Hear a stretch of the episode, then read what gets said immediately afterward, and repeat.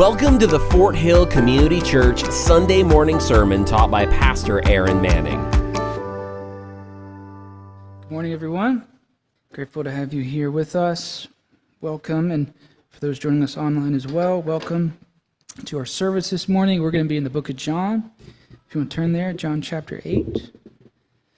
So we've um, took a break. We typically end the book of John working through it, and we took a break for a few other sermon series, and now we're back. We John chapter 8, verse 49. Okay? Just want to turn there in your Bible. So I don't know about you, but I have been keeping up with uh, sports. I'm a sports type of guy. And if you keep up with sports, then you might know that today is the Euro Cup final. Okay? Um, we, are, we, we have a representative of one of the countries in this final, our very own Helena. Okay? England. England has made it, yes, to the final, to the Euro Cup. It is the one of the biggest um, international tournaments uh, outside of the World Cup where the European nations come together and play each other. And England plays Italy today at 3 o'clock, so Hopefully, I'll be able to watch it. And for Helena's sake, I am. I'm pulling for the English, so we'll see. We'll see how it goes. Okay. So, so I'm excited about that today. Um, but if you um, kept up with, with that at all, you might remember in 2016 there was another team that did exceptionally well in the Euro Cup that was not expected to do that great. This is a country of 330,000 people, very small country on an island in the middle of the ocean. This country is the country of Iceland. Iceland, okay? Iceland, very little success on the international stage in soccer. They didn't even qualify for tournaments at all, okay? The land of fire and ice. Um, in 2016, though, that all changed. Okay, they were in a group, I believe, with Portugal and a couple other countries. I don't remember who those countries were. But how the group stage works is that the four teams in the in the same group they play each other. Okay, and then typically it's the top two teams. Sometimes, depending on how the tournament is, the, the third team can make it from the group. Anyways, um, Iceland made it out of the group stage. They weren't expected to. They they drew. Uh, they played Portugal, supposed to lose. They they they had a draw with Portugal.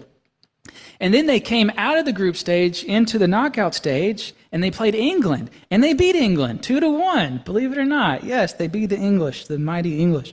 So Iceland is this small country that's making all these this run, this incredible run in the World Cup, not in the Euro Cup, not expected to. I remember me and Hannah, uh, we watched that game against Iceland at Rí Rá's on, commercial, on Commercial Street, actually. Um, so that was amazing. Then they go to the next stage, quarterfinals. They lose to France five to two. France goes on to win the um, the tournament there. But it grabbed the nation's attention or the world's attention that this very small country was able to go up against the big dogs and not only go up against them but win and beat the big dogs. And the question is, how did they do that? And that was really that was a big question in, in the sports world. How is this nation of Iceland who never had success, how are they able to make this run? Well, you see, 15 years before this tournament, Iceland decided to plant some seeds. They decided that they wanted to be players on the international stage in their soccer team. And so they started investing money and resources and their top talent to build a top class soccer team. When, they did that, they started building indoor soccer fields throughout the country. Um, Iceland, you can really only play soccer one week out of the year, right? Because it's going to snow the rest of the year. Well, they built indoor soccer facilities in the big towns, the small towns, all throughout the country, so they so their kids could play. They wanted to build up um, their own talent pool, so they needed the kids to play. So they built these these um, facilities. They started training coaches. They had more coaches, better trained coaches. UEFA uh, licensed and approved coaches, more money, more time to build more talent and more opportunity. They, they planted seeds, and then those seeds resulted in the run of the Euro Cup 2016. Stories like this capture our attention, I think, because they offer hope and promise to us. That maybe we're not seeing things in our lives the way we want to, maybe like Iceland, okay? But humble and small beginnings and humble and small seeds that are planted at a time when no one else notices, because no one was writing in the news about these indoor soccer facilities being built until after the fact, right? But humble, small beginnings that no one else notices, that doesn't capture the attention of the world, can eventually sprout and become amazing stories of incredible accomplishment that really shake the world. That was the story of Iceland in 2016. Today, we're going to jump back into the book of John, John chapter 8, and we're going to see that the gospel is the same type of story. A story of small seeds planted long, long ago that eventually lead to a harvest of salvation, not only for me and you, but for the entire world. This story of hope and promise from humble beginnings actually finds its root in Jesus. And so I'm going to read for us John chapter 8, verse 48. We're going to go to verse 59. We're going to end John chapter 8 together and then work through it. Uh, just a reminder Jesus is talking with the Pharisees here. This is what he says. The Jews answered him, Are we not right in saying that you are a Samaritan and have a demon? It's a great way to start off our text today. Jesus, aren't we right? You should agree with us. You are a Samaritan, you have a demon. Jesus answered, I do not have a demon, but I honor my Father, and you dishonored me. Yet I do not seek my own glory. There is one who seeks it, and he is the judge.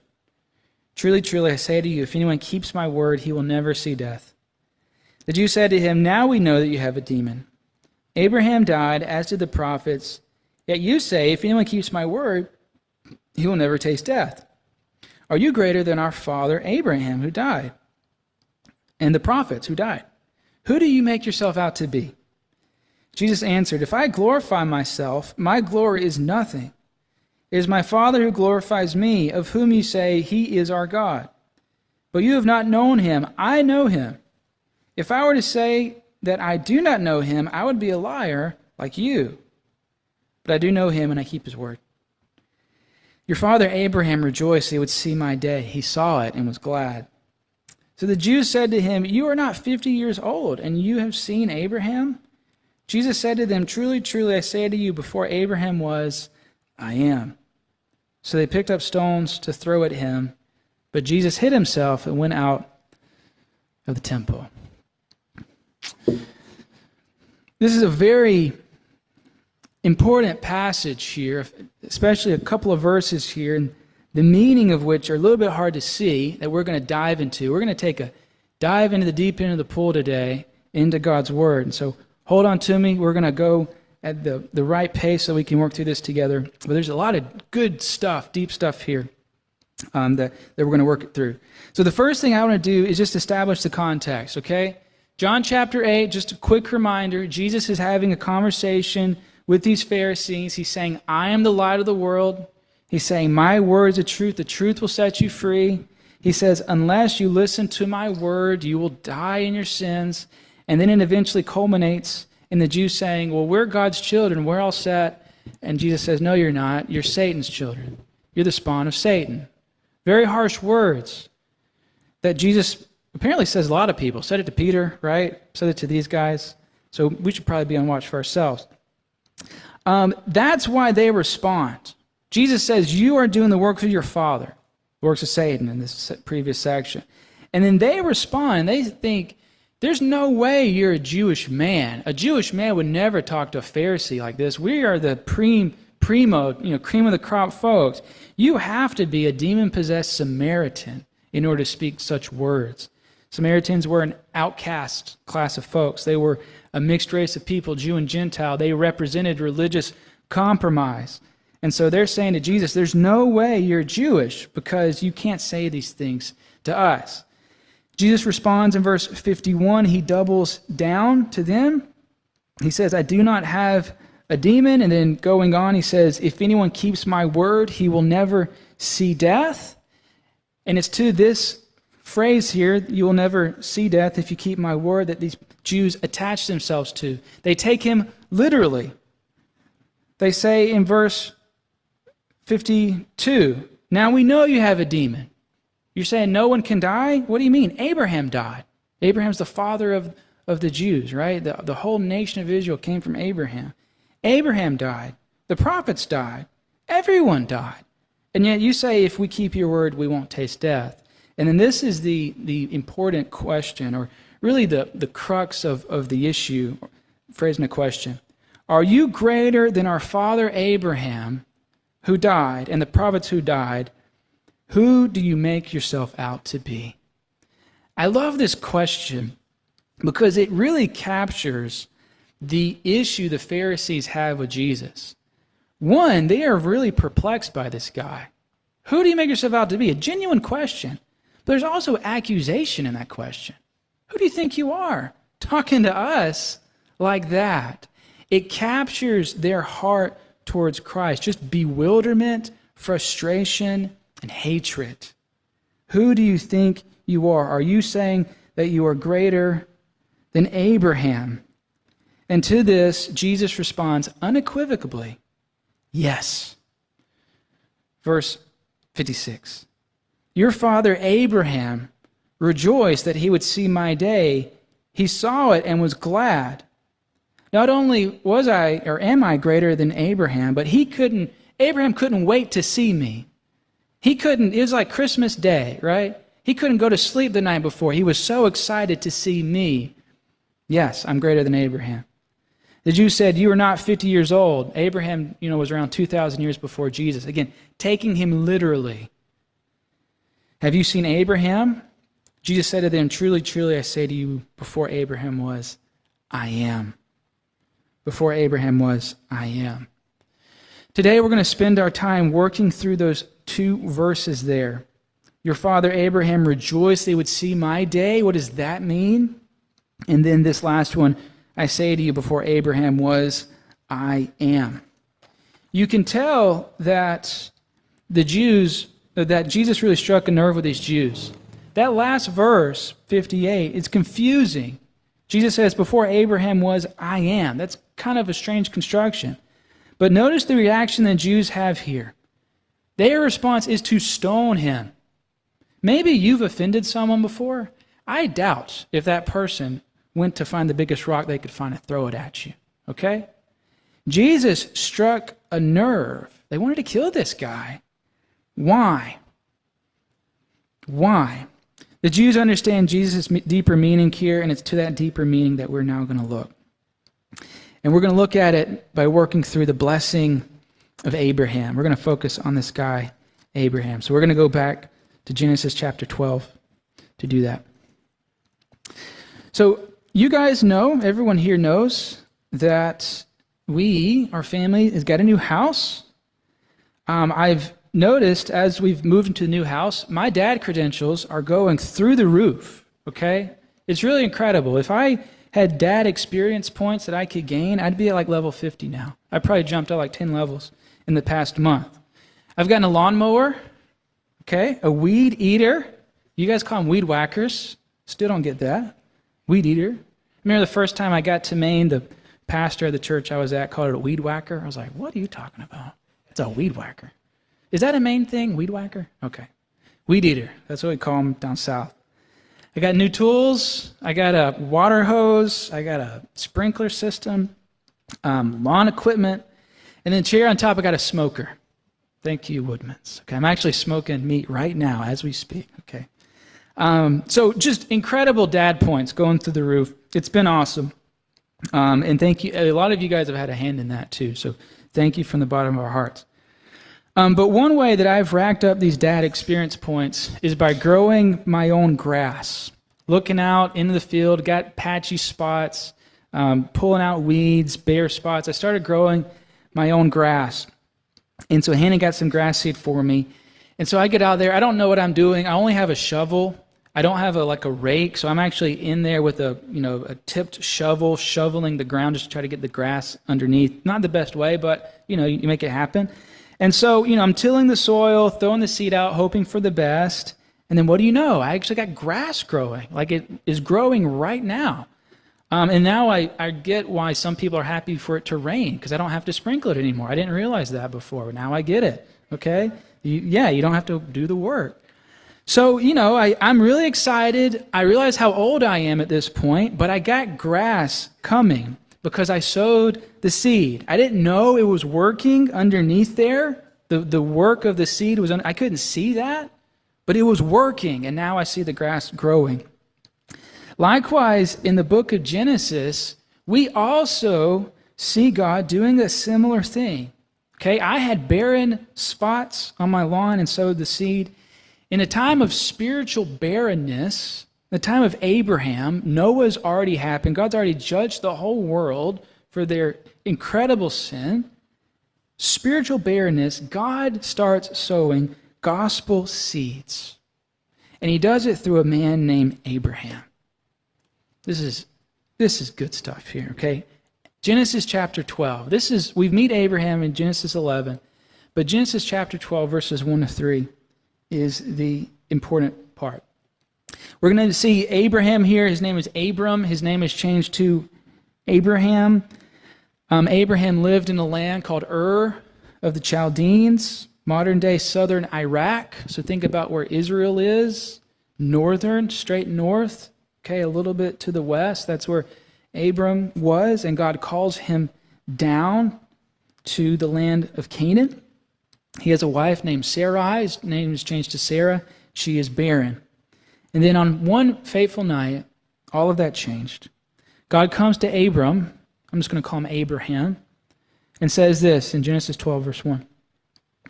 Now the Lord said to Abram, Go from your country, Ur, okay, northern, and your kindred, and your father's house, to the land that I will show you. And I will make you a great nation. And I will bless you and make your name great, so that you will be a blessing. And I will bless those who bless you, and him who dishonors you I will curse, and in you all the families of the earth will be blessed.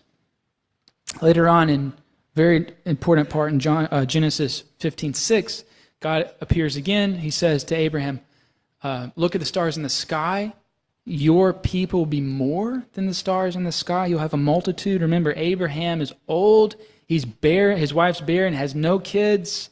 But God makes a promise. These promises here.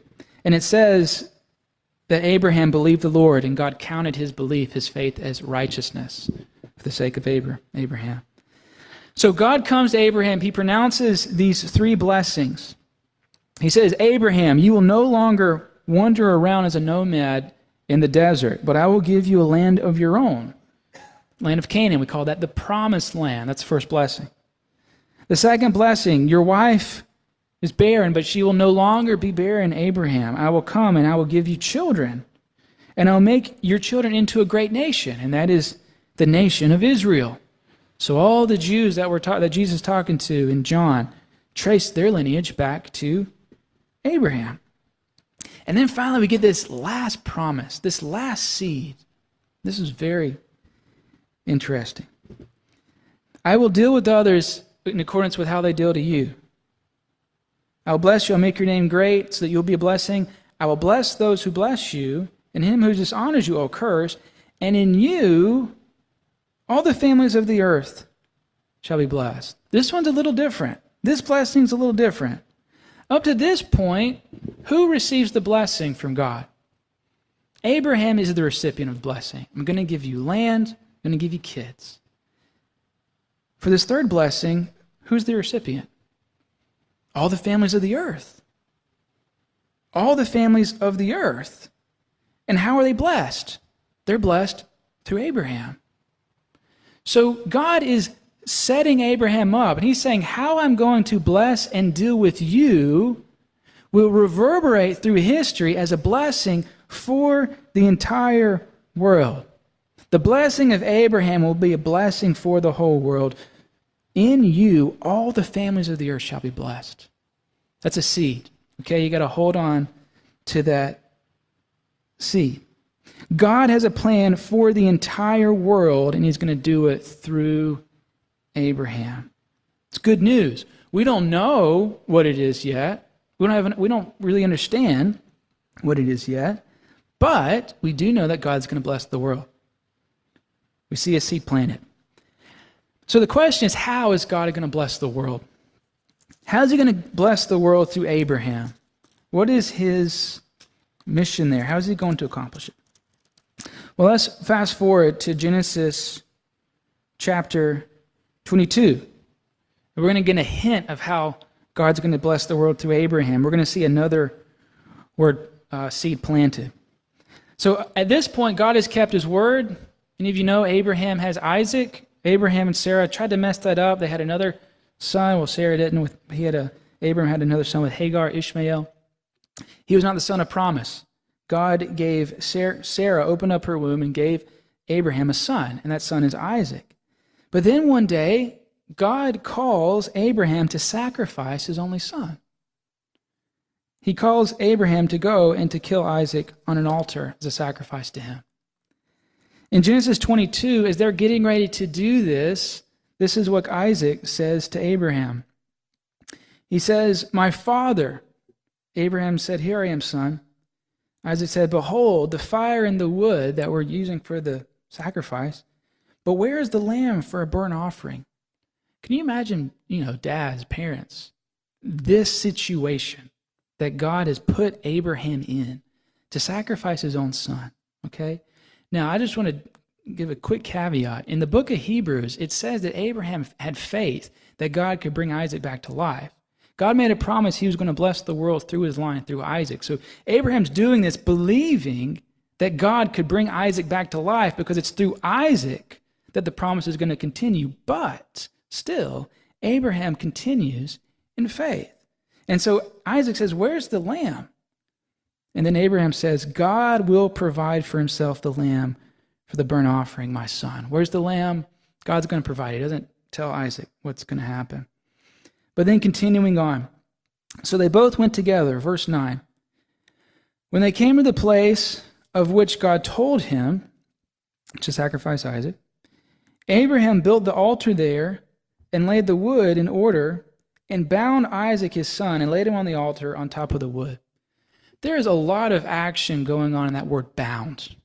Okay? Again, consider what's going on. Isaac doesn't know what's going on. It just says he bound him and laid him.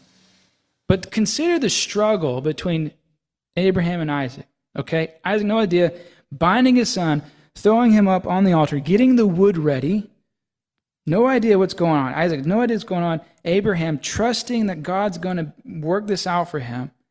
Then Abraham reached out his hand and took the knife to slaughter his son, brings it up. But the angel of the Lord called to him from heaven and said, Abraham, Abraham. He said, Here I am. He said, Do not lay your hand on the boy, do anything to him, for now I know that you fear God seeing that you have not withheld your son, your only son, from me. Continuing to verse 15. The angel Lord called to Abraham a second time from heaven and said, By myself I have sworn, declares the Lord, because you have done this, and have not withheld your son, your only son, I will surely bless you. I will surely multiply your offspring as the stars of heaven and as the sand that is on the seashore. As your offspring, and your offspring shall possess the gate of his enemies and in your offspring shall all the nations of the earth be blessed because you have obeyed my voice. There's that promise again. It comes back. At the moment of death, God stops Abraham. He sees his faith and he reaffirms the blessing. All the nations of the earth will be blessed because you were willing to sacrifice your son to me. Not only your son, not only Isaac, but your only son. Your only says it twice. You have not withheld your only son. You've not, it says that same line twice. Reading this, again, the, the promises are restated of blessing the earth as a response to Abraham being willing to sacrifice his only son. Reading this, there should be Jesus' gospel sensor radars just firing off in your head. Okay? The promises of God flowed out of his willingness to sacrifice his only son. He's having Abraham act out what he himself will do to accomplish the promises that he's made. How incredible is that? God is having Abraham act out the blessing for the world that will happen through the sacrifice of his son. Isaac was spared, but Jesus was not. Romans 8:32 He who did not spare his only son but gave him up for us all. How incredible is God's picture of the gospel here? A seed sown as Abraham acts out what God himself will do to keep the promises that he has made through his son to bless the world through him. God's showing us. He's giving us a template way before it happens. Fast forward. Now, these are things that I'm saying, and maybe I'm just reading into the scripture, it's not there. Some people say, you know, you don't need to try to look for Jesus behind every bush and rock, right? So, is this real or not? Is Jesus really here? Are these really gospel seeds? Well, turn to the book of Galatians, chapter 3, verse 7. This is where it all ties together. And I, and I hope as we're working through this, you get a picture of God's Word, okay? I think of God's Word as the Grand Canyon. You kind of come before it and you see it sort of displayed before you, and you just feel smaller than it, just so grand. And this is one of those Grand Canyon moments where you see what God did thousands of years ago and how it connects to Christ. The Apostle Paul makes a connection for us. Galatians chapter 3, verse 7. Okay? Know then that it is those of faith who are sons of Abraham. Everything Abraham received for God, he received by faith. He believed, no law, faith. Okay? In the scripture, foreseeing that God would justify the Gentiles by faith, preached the gospel beforehand to Abraham, saying, In you shall all the nations be blessed. There's our promise. Again, the same promise that God made to Abraham, the Apostle Paul is saying that was the gospel preached to Abraham before it happens. So then, those who are of faith are blessed along with Abraham, the man of faith. These gospel seeds give way to a gospel harvest. The seeds of Abraham lead to the harvest of Christ, the harvest of salvation. So all of us enter into, whenever we believe in Jesus, we enter into the blessing of Abraham. So think back with me to John chapter 8. I, I know there's a lot of words and text and all that. Big ideas are holding together. Jesus said, going back to John chapter 8, that, that Abraham looked forward to his day and rejoiced. That's what that means. That's exactly what that means. Abraham got the promise made to him of salvation for the world and acted out how that promise was going to be kept. So, yes, Abraham did look forward to the day of Jesus. And he did rejoice because the gospel was preached to him beforehand. How incredible was that? That he and the rest of the world would be made right with God through faith in God's provision. What does this have to do with you? It's an amazing, outstanding story. What does it have to do with you? Mark chapter 4 verse 26. This is an obscure parable, one of my favorites. That's what Jesus says. The kingdom of God, Mark 4 26. The kingdom of God is as if a man should scatter seed on the ground, like I was doing. He sleeps and rises night and day and the seed sprouts and grows, he knows not how. The earth produces by itself first the blade, then the ear, then the full grain in the ear. But when the grain is ripe, at once he puts in the sickle because the harvest has come. I love this parable because it teaches us that God is working even whenever we don't see it. God is working even whenever we don't see it. We got no idea what's going on. God is working.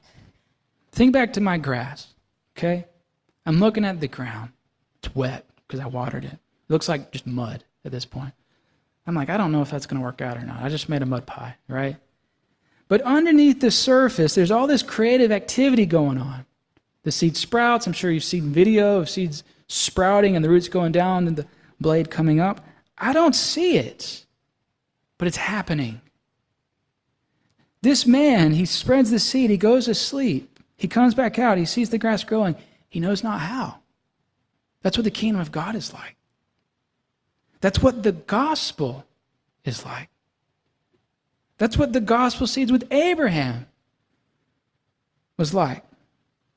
God sees a man in the middle of the desert, some obscure, strange man, Abram, who's barren, old. And he says, This is the man that I'm going to bless the whole world through. His wife doesn't can't have kids, and he's 100 years old. This is the guy, perfect one, middle of the desert. And he starts sowing these incredible seeds. And those seeds lie dormant underneath the ground. We don't know what's going on, but years go by, and years go by, and years go by, and God is working. And from this man, Abraham, he brings a nation. And from this nation, Israel, he brings a Savior. And from the Savior, Christ, he brings salvation, so that through him all the nations of the earth shall be blessed. If you believe the gospel, then you have set all your trust in a God that works even if you don't see it. That's what it is. If you have believed Christ, then you have given up all authority that you have to see it in order for it to be true. That is not yours anymore because you have believed in a God that works in ways unseen for his purpose so that you walk out just like the man in the parable. You see things happening. You're looking around. You're like, I have no idea how any of this is happening, but praise God. I don't have to. God has already proven himself to you. He's proven himself to me. And most of all, I look at things in my life and how God's proven himself. Those things aren't even proof. The proof is Christ himself. The proof is the blessing of Abraham leading to salvation. That's the proof. If God can do that, then my goodness. Think about our church, right? COVID hits. We lose everything. Lose our meeting place, lose our people. We, we meet again over there. It's Chris and Paula, the Blanchards, and Ashley. Six people, right? Then we lose our spot. Get an email. You can't meet here anymore. What? Come out here. Pray on this bench covered in pigeon doo doo. Okay? Lord, help us out. We get this place. God was working. He brought us in here. We met the Woodies like three years ago. I think Paula was dressed as a clown or something. Okay? Freaky clown. God uses clowns, right? Seed sown. I put out a prayer request through the North American Missions Board. Debbie gets in California. Seed sown. God is working, and we don't see it. And I don't have to see it. It's not up to me to see it. And I'm looking around this church, and I'm looking around my life, and I'm like, man, how, like, how the heck is any of this happening? It's like, okay, yeah, God did it. I don't need to see it. And you don't need to see it. You just need to believe. You need to have the faith of Abraham, who believed. It says in Romans 4. The older Abraham got, the more sure he was of God's promise. The worse things got, he did not lose faith, but he grew in faith. The worse things got. If you believe the gospel, then you rest the assurance that God is working in your life for your good all the time, and He's proven that ultimately in Jesus. That was the promise of Abraham made it's the promise that's made to you as well. Incredible. Going back to John, I told you there's a lot in this little verse here. John 8. So Abraham rejoiced Abraham rejoiced that he would see the day of Jesus, and he saw it and was glad. So that's what that's why Abraham was rejoicing. Everything we went through in Genesis. But now let's deal with this last verse. Jesus said to them, Truly, truly, I say to you, before Abraham was, I am. Before Abraham was, I am. This is another passage that is full of meaning. It's a strange construction. Before Abraham was, I was, right? That's kind of what you think about. Again, Abraham existed 2,000 years before Christ. So the Jews are saying, What are you talking about? Like, there's no way you're around with Abraham whenever Abraham was around. That was 2,000 years ago. But Jesus does not say before Abraham was, I was. He says before Abraham was, I am. The same Jesus that you are looking at right now in this conversation was the same Jesus that existed before Abraham, is the same Jesus that existed, that exists into eternity future. Hebrews 13:8. Jesus is the same yesterday, today, and forever. What is Jesus claiming here? If you guys have read the book of Exodus, the story of Israel coming out of Egypt, most pivotal there's Exodus 20, then Exodus 3. Whenever God meets us, whenever Moses meets God at the top of the mountain, Mount Sinai, and that's the burning bush, right? Moses sees the bush burning. God says, Take off your sandals for you're staying on holy ground. It's like, whew. God says, All right, Moses, I know you can't speak at all. I'm going to send you to Pharaoh to let my people go. Moses says, I can't do it, I can't do it, I can't do it. God says, I will be with you, I will be with you, I will be with you. Okay? And then Moses says, Okay, I'll do it, but who's asking? Like, who am I going to say is sending me? Whose orders am I taking here? What's your name? God says, My name is I am. I am is my name. I am the eternal, self existent, self sufficient, all powerful, all able God of all creation. How do I explain and describe all of that to you in one name? Here's the name I am.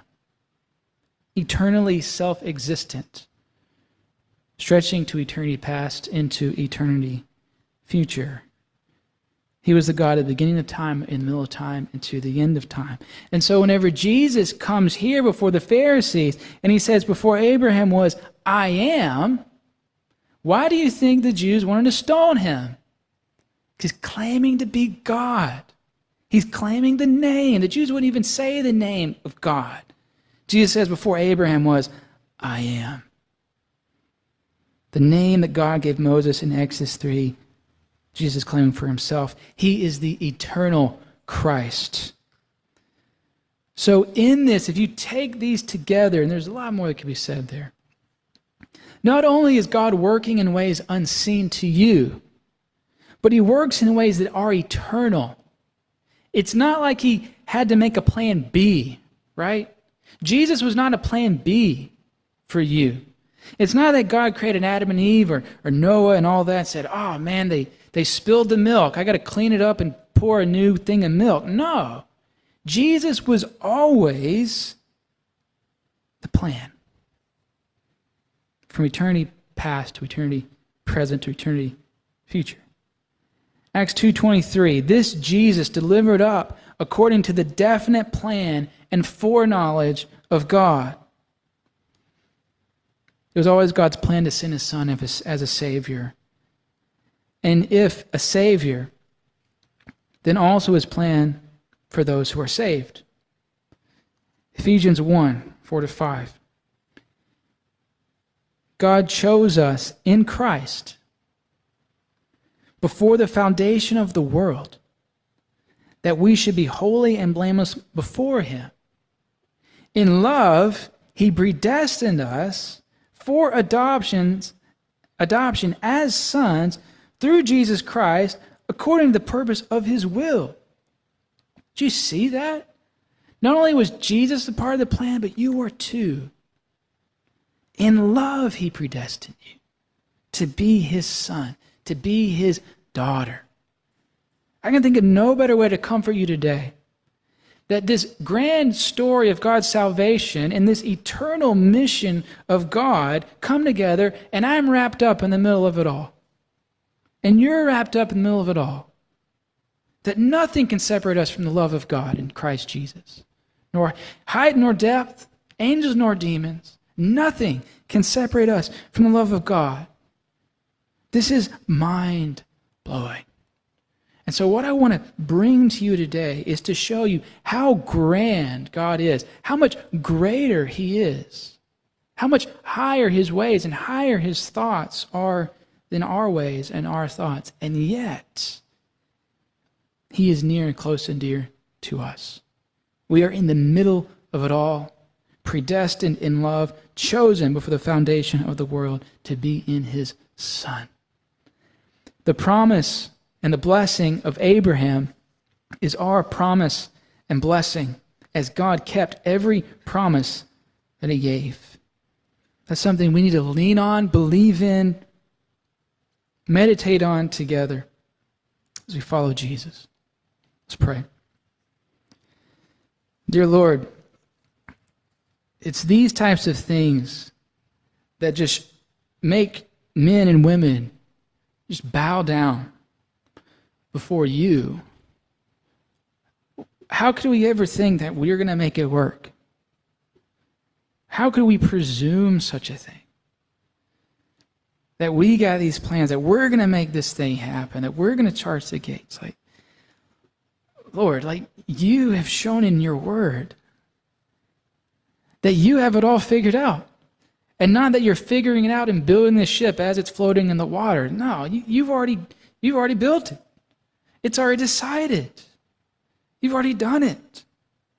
And you're working it out in your time according to your will, according to your purpose. And we're in that.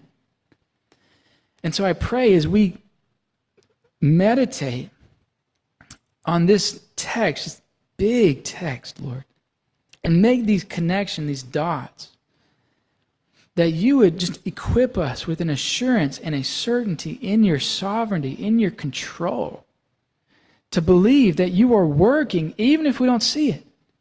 That the seeds are planted are bringing the fruit and the harvest that you say it will bring. And to be comforted by the fact that we are brought in that and we're never going to be let go from that. That your Christ is eternal and we are with him eternally. What a comfort, Lord. I know so much of us here going through so many things Things that we would, like, God, are you in control? Like, where are you in this? Nothing surprises you. You do not have detour routes in our lives. You work all things for the good, Lord, your glory and our good. And we see that most clearly in Jesus himself. I want to pray for our people here that you would plant these seeds in their hearts, start growing, Lord, the fruit of your spirit in their lives. I want to pray over these seeds planted that I have no idea of, that you would bring that harvest. Help us just to be faithful. That was Abraham's example, just to believe and to walk forward in that faith. Build us up, Lord. Thank you for your grace to us. You are good to us in every single way. We pray all these things in the name of Christ. Amen.